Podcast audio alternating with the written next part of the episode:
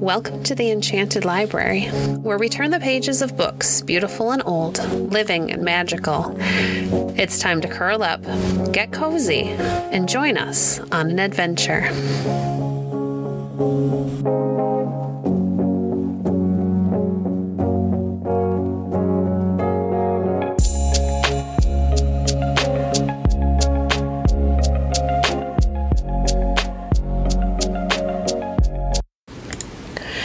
Today we're reading from the Wonder Book by Nathaniel Hawthorne, The Paradise of Children. On this particular day, however, which we have so long been talking about, her curiosity grew so much greater than it usually was that at last she approached the box. She was more than half determined to open it if she could. Oh, naughty Pandora. First, however, she tried to lift it. It was heavy, quite too heavy for the slender strength of a child like Pandora. She raised one end of the box a few inches from the floor and let it fall again with a pretty loud thump. A moment afterward, she almost fancied that she heard something stir inside the box. She applied her ear as closely as possible and listened. Positively, there did seem to be a kind of stifled murmur within. Or was that merely the singing in Pandora's ears? Or could it be the beating of her heart? The child could not quite satisfy herself whether she had heard anything or no, but at all events, her curiosity was stronger than ever. As she drew back her head, her eyes fell upon the knot of gold cord. It must have been a very ingenious person who tied this knot, said Pandora to herself, but I think I could untie it nevertheless. I am resolved at least to find the two ends of the cord. So she took the golden knot in her fingers and pried into its intricacies as sharply as she could, almost without intending it, or quite knowing what she was about. She was soon busily engaged in attempting to undo it. Meanwhile, the bright sunshine came through the open window, as did likewise the merry voices of the children playing at a distance, and perhaps the poor voice of Epimetheus among them. Pandora stopped to listen. What a beautiful day it was! Would it not be wiser if she were to let the troublesome knot alone and think no more about the box, but run and join her little playfellows and be happy? All this time, however, her fingers were half unconsciously busy with the knot, and happening to glance at the flower wreathed face on the lid of the enchanted box, she seemed to perceive it slyly grinning at her. That face looks very mischievous, thought Pandora. I wonder whether it smiles because I am doing wrong. I have the greatest mind in the world to run away.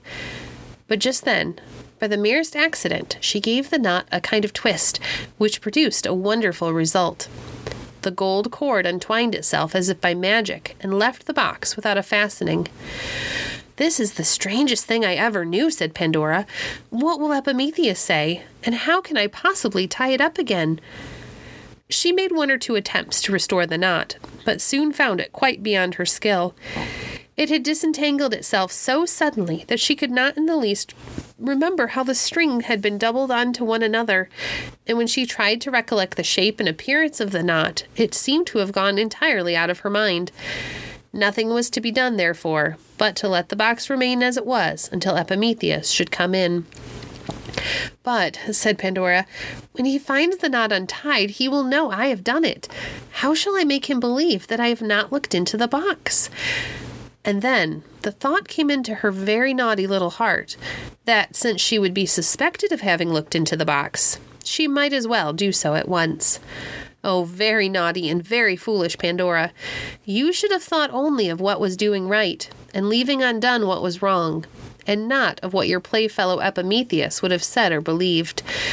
And so perhaps she might, if the enchanted face on the lid of the box had not looked so bewitchingly persuasive at her, and if she had not seemed to hear, more distinctly than before, the murmur of small voices within. She could not tell whether it was fancy or no, but there was quite a little tumult of whispers in her ear, or else it was her curiosity that whispered, Let us out, dear Pandora! Pray let us out! We will be such nice, pretty playfellows for you. Only let us out! What can it be? thought Pandora. Is there something alive in the box? Well, yes, I am resolved to take just one peep. Only one peep, then the lid shall be shut down as safely as ever. There cannot possibly be any harm in just one little peep. But now it is time for us to see what Epimetheus was doing. This was the first time, since his little playmate had come to dwell with him, that he had attempted to enjoy any pleasure in which she did not partake. But nothing went right, nor was he nearly so happy as on other days. He could not find a sweet grape or ripe fig. If Epimetheus had a fault, it was a little too much fondness for figs. Or if ripe at all, they were overripe and so sweet as to be cloying. There was no mirth in his heart, such as usually made his voice gush out of its own accord, and swell the merriment of his companions. In short, he grew so uneasy and discontented that the other children could not imagine what was the matter with Epimetheus. Neither did he himself know what ailed him any better than they did.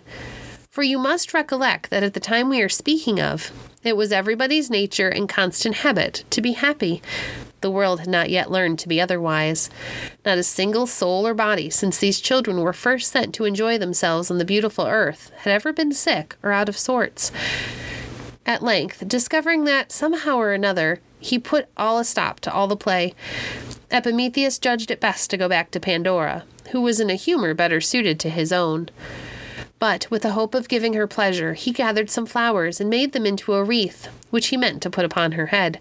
The flowers were very lovely roses and lilies, and orange blossoms, and a great many more, which left a trail of fragrance behind as Epimetheus carried them along. And the wreath was put together with as much skill as could be reasonably expected of a boy. The fingers of little girls, it has always appeared to me, are the fittest to twine flower wreaths, but boys could do it in those days rather better than they can do now. And here I must mention that a great black cloud had been gathering in the sky for some time past, although it had not yet overspread the sun. But just as Epimetheus reached the cottage door, this cloud began to intercept the sunshine, and thus to make a sudden and sad obscurity. Entered softly, for he meant, if possible, to steal behind Pandora and fling the wreath of flowers over her head before she should be aware of his approach. But, as it happened, there was no need of his treading so very lightly. He might have trod as heavily as he pleased, as heavily as a grown man, as heavily, I was going to say, as an elephant, without much probability of Pandora's hearing his footsteps. She was too intent upon her purpose. At the moment of his entering the cottage, the naughty child had put her hand to the lid and was on the point of opening the mysterious box. Epimetheus beheld her. If he had cried out, Pandora would probably have withdrawn her hand, and the fatal mystery of the box might never have been known. But Epimetheus himself, although he said very little about it, has his own share of curiosity to know what was inside. Perceiving that Pandora was resolved to find out the secret, he determined that his playfellow should not be the only wise person in the cottage. And if there was anything pretty or valuable in the box, he meant to take half of it to himself. Thus, after all his sage speeches to Pandora about restraining her curiosity, Epimetheus turned out to be quite as foolish and nearly as much in fault as she. So, whenever we blame Pandora for what happened, we must not forget to shake our heads at Epimetheus likewise. As Pandora raised the lid, the cottage grew very dark and dismal, for the black cloud had now swept quite over the sun and seemed to have buried it alive. There had, for a little while past, been a low growling and muttering, which all at once broke into a heavy peal of thunder. But Pandora, heeding nothing of all this, lifted the lid nearly upright and looked inside. It seemed as if a sudden swarm of winged creatures brushed past her, taking flight out of the box, while at the same instant she heard the voice of Epimetheus with a lamentable tone as if he were in pain. Oh, I am stung, he cried. I am stung. Naughty Pandora, why have you opened this wicked box?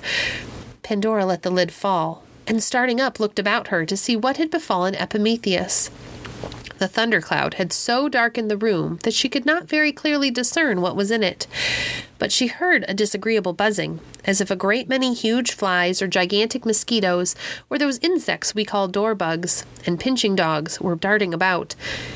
And as her eyes grew more accustomed to the imperfect light, she saw a crowd of ugly little shapes with bats' wings, looking abominably spiteful, and armed with terrible long stings in their tails. It was one of these that had stung Epimetheus.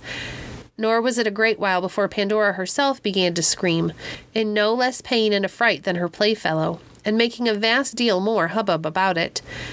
An odious little monster had settled on her forehead, and would have stung her I know not how deeply, if Epimetheus had not run and brushed it away.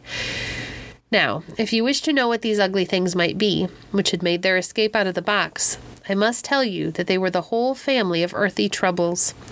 There were evil passions. There were a great many species of cares. There were more than a hundred and fifty sorrows. There were diseases in a vast numbers of miserable and painful shapes. There were more kinds of naughtiness than it would be of any use to talk about. In short, everything that has since afflicted the souls and bodies of mankind had been shut up in the mysterious box, and given to Epimetheus and Pandora to be kept safely, in order that the happy children of the world might never be molested by them. Had they been faithful to their trust, all would have gone well. No grown person would ever have been sad, nor any child had any cause to shed a single tear from that hour to this moment. But, and as you see by this how wrong an act of any one mortal is a calamity to the whole world, by Pandora's lifting of the lid of that miserable box, and by the fault of Epimetheus, too, in not preventing her, these troubles have obtained a foothold among us, and do not seem very likely to be driven away in a hurry. For it was impossible, as you will easily guess, that the two children should keep the ugly swarm in their own little cottage. On the contrary, the first thing they did was to fling open the doors and windows in hopes of getting rid of them. And sure enough, away flew the winged troubles all abroad, and so pestered and tormented the small people everywhere about that none of them has so much smiled for many days afterward. And what was very singular, all the flowers and dewy blossoms on earth, not one of which had hitherto faded, now began to droop and shed their leaves after a day or two. The children, moreover, who before seemed immortal in their childhood, now grew older day by day, and came soon to be youths and maidens, and men and women by and by, and aged people, before they had dreamed of such a thing. Meanwhile, the naughty Pandora, and hardly less naughty Epimetheus, remained in their cottage. Both of them had been grievously stung, and were in a good deal of pain, which seemed the more intolerable to them, because it was the very first pain that had ever been felt since the world began. Of course, they were entirely unaccustomed to it, and could have no idea what it meant. Besides all this, they were in exceedingly bad humor, both with themselves and with one another. In order to indulge it to the utmost, Epimetheus sat down sullenly in a corner with his back toward Pandora, while Pandora flung herself upon the floor and rested her head on the fatal and abdominal box. She was crying bitterly and sobbing as if her heart would break. Suddenly, there was a gentle little tap on the inside of the lid. What can that be? cried Pandora, lifting her head. But either Epimetheus had not heard the tap, or was too much out of humor to notice it. At any rate, he made no answer. You are very unkind, said Pandora, sobbing anew, not to speak with me. Again, the tap. It sounded like the tiny knuckles of a fairy's hand, knocking lightly and playfully at the inside of the box. Who are you? asked Pandora, with a little of her former curiosity. Who are you inside of this naughty box? A sweet little voice spoke from within. Only lift the lid, and you shall see. No, no, answered Pandora, again beginning to sob. I've had enough of lifting the lid. You are inside of the box, naughty creature, and there you shall stay. There are plenty of your ugly brothers and sisters already flying about the world. You need never think that I shall be so foolish as to let you out. She looked toward Epimetheus as she spoke, perhaps expecting he would commend her for her wisdom. But the sullen boy only muttered that she was wise, a little too late. Ah, said the sweet little voice again, you had much better let me out. I am not like those naughty creatures that have stings in their tails. They are no brothers and sisters of mine, as you would see at once, if only you were to get a glimpse of me. Come, come, my pretty Pandora, I am sure you will let me out. And indeed, there was a kind of cheerful witchery in the tone which made it almost impossible to refuse anything which this little voice asked. Pandora's heart had insensibly grown lighter at every word that came from within the box. Epimetheus, too, though still in the corner, had turned half around and seemed to be in rather better spirits than before. My dear Epimetheus, cried Pandora, have you heard this little voice? Yes, to be sure I have, answered he, but in no very good humor as of yet. And what of it? Shall I lift the lid again? asked Pandora. Just as you please, said Epimetheus. You have done so much mischief already that perhaps you may as well do a little more. One other trouble in such a swarm as you have set adrift about the world can no, make no very great difference. You might speak a little more kindly, murmured Pandora, wiping her eyes. Ah, oh, naughty boy, cried the little voice within the box, in an arch and laughing tone. He knows he is longing to see me. Come, my dear Pandora, lift up the lid. I am in a great hurry to comfort you. Only let me have some fresh air, and you shall soon see that matters are not quite so dismal as you think them. Epimetheus, exclaimed Pandora, come what may, I am resolved to open this box.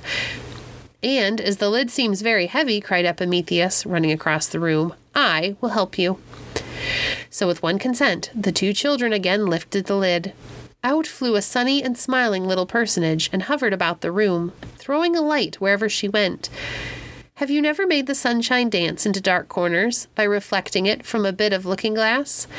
Well, so looked the winged cheerfulness of this fairy like stranger among the gloom of the cottage. She flew to Epimetheus and laid the least touch of her finger on the inflamed spot where the trouble had stung him, and immediately the anguish of it was gone. Then she kissed Pandora on the forehead, and her hurt was cured likewise. After performing these good offices, the bright stranger fluttered sportively under over the children's heads, and looked so sweetly at them that they both began to think it not very much amiss to have opened the box, since otherwise their cheerful guest must have been kept a prisoner among those naughty imps with stings in their tails. Pray, who are you, beautiful creature? exclaimed Pandora. I am to be called Hope, answered the sunshiny figure. And because I am such a cheery little body, I was packed into the box to make amends to the human race for that swarm of ugly troubles which was destined to be let loose among them. Never fear, we shall do pretty well in spite of them all. Your wings are colored like the rainbow, exclaimed Pandora. How very beautiful. Well, yes, they are like the rainbow, said Hope, because, as glad as my nature is, I am partly made of tears as well as smiles. And will you stay with us? asked Epimetheus, forever and ever? As long as you need me, said Hope, with her pleasant smile, and that will be as long as you live in the world. I promise never to desert you. There may come times and seasons now and then when you will think I have utterly vanished, but again and again and again, when perhaps you least dream of it, you shall see the glimmer of my wings on the ceiling of your cottage. Yes, my dear children, and I know something very good and beautiful that is to be given to you hereafter. Oh, tell us, they exclaimed. Tell us what it is. Do not ask me, replied Hope, putting her finger on her rosy mouth, but do not despair, even if it should never happen while you live on this earth. Trust in my promise, for it is true. We do trust you, cried Epimetheus and Pandora, both in one breath. And so they did. And not only they, but so has everybody who trusted Hope that has ever since been alive. And to tell you the truth, I cannot help being glad, though to be sure it was an uncommonly naughty thing for her to do. But I cannot help being glad that our foolish Pandora peeped into the box. No doubt, no doubt, the troubles are still flying about the world, and have increased in multitude rather than lessened, and are a very ugly set of imps, and carry the most venomous stings in their tails. I have felt them already, and expect to feel them more as I grow older. But then that lovely and lightsome little figure of Hope. What in the world could we do without her? Hope spiritualizes the earth. Hope makes it always new. And even in the earth's best and brightest aspect, hope shows it to be only the shadow of an infinite bliss hereafter. Primrose, asked Eustace, pinching her ear, how do you like my little Pandora? Don't you think her the exact picture of yourself? But you would not have hesitated half so long about opening the box. Then I should have been well punished for my naughtiness, retorted Primrose smartly, for the first thing to pop out after the lid was lifted would have been Mr. Eustace Bright in shape of a trouble. Cousin Eustace, said Sweet Fern, did the box hold all the trouble that has ever come into the world? Every mite of it, answered Eustace. This very snowstorm which has spoiled my skating was packed up there. And how big was the box? asked Sweet Fern. Why, perhaps three feet long, said Eustace, two feet wide and two feet and a half high. Ah, said the child, you are making fun of me, cousin Eustace. I know there is not trouble enough in the world to fill such a great box as that. And as for the snowstorm, it is no trouble at all, but a pleasure, so it could not have been in the box. Hear the child, cried Primrose with an air of superiority. How little he knows about the troubles of this world. Poor fellow. He will be wiser when he has seen as much of life as I have. So saying, she began to skip the rope.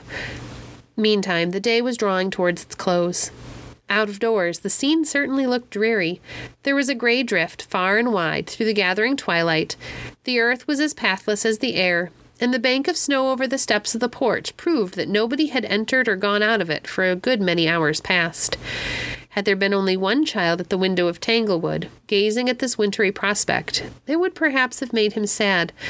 But a half dozen children together, though they cannot quite turn the world into paradise, may defy old winter and all his storms to put them out of spirits. Eustace Bright, moreover, on the spur of a moment, invented several new kinds of play, which kept them all in a roar of merriment till bedtime, and served for the next stormy day besides. Thank you for joining us today. If you enjoyed today's episode, please leave a review on your favorite podcast platform and share our podcast with a friend. Stay connected by following us on Facebook at facebook.com slash enchanted library. If you'd like to support the work we do, you can visit our Patreon page at www.patreon.com slash enchanted library. We appreciate your support.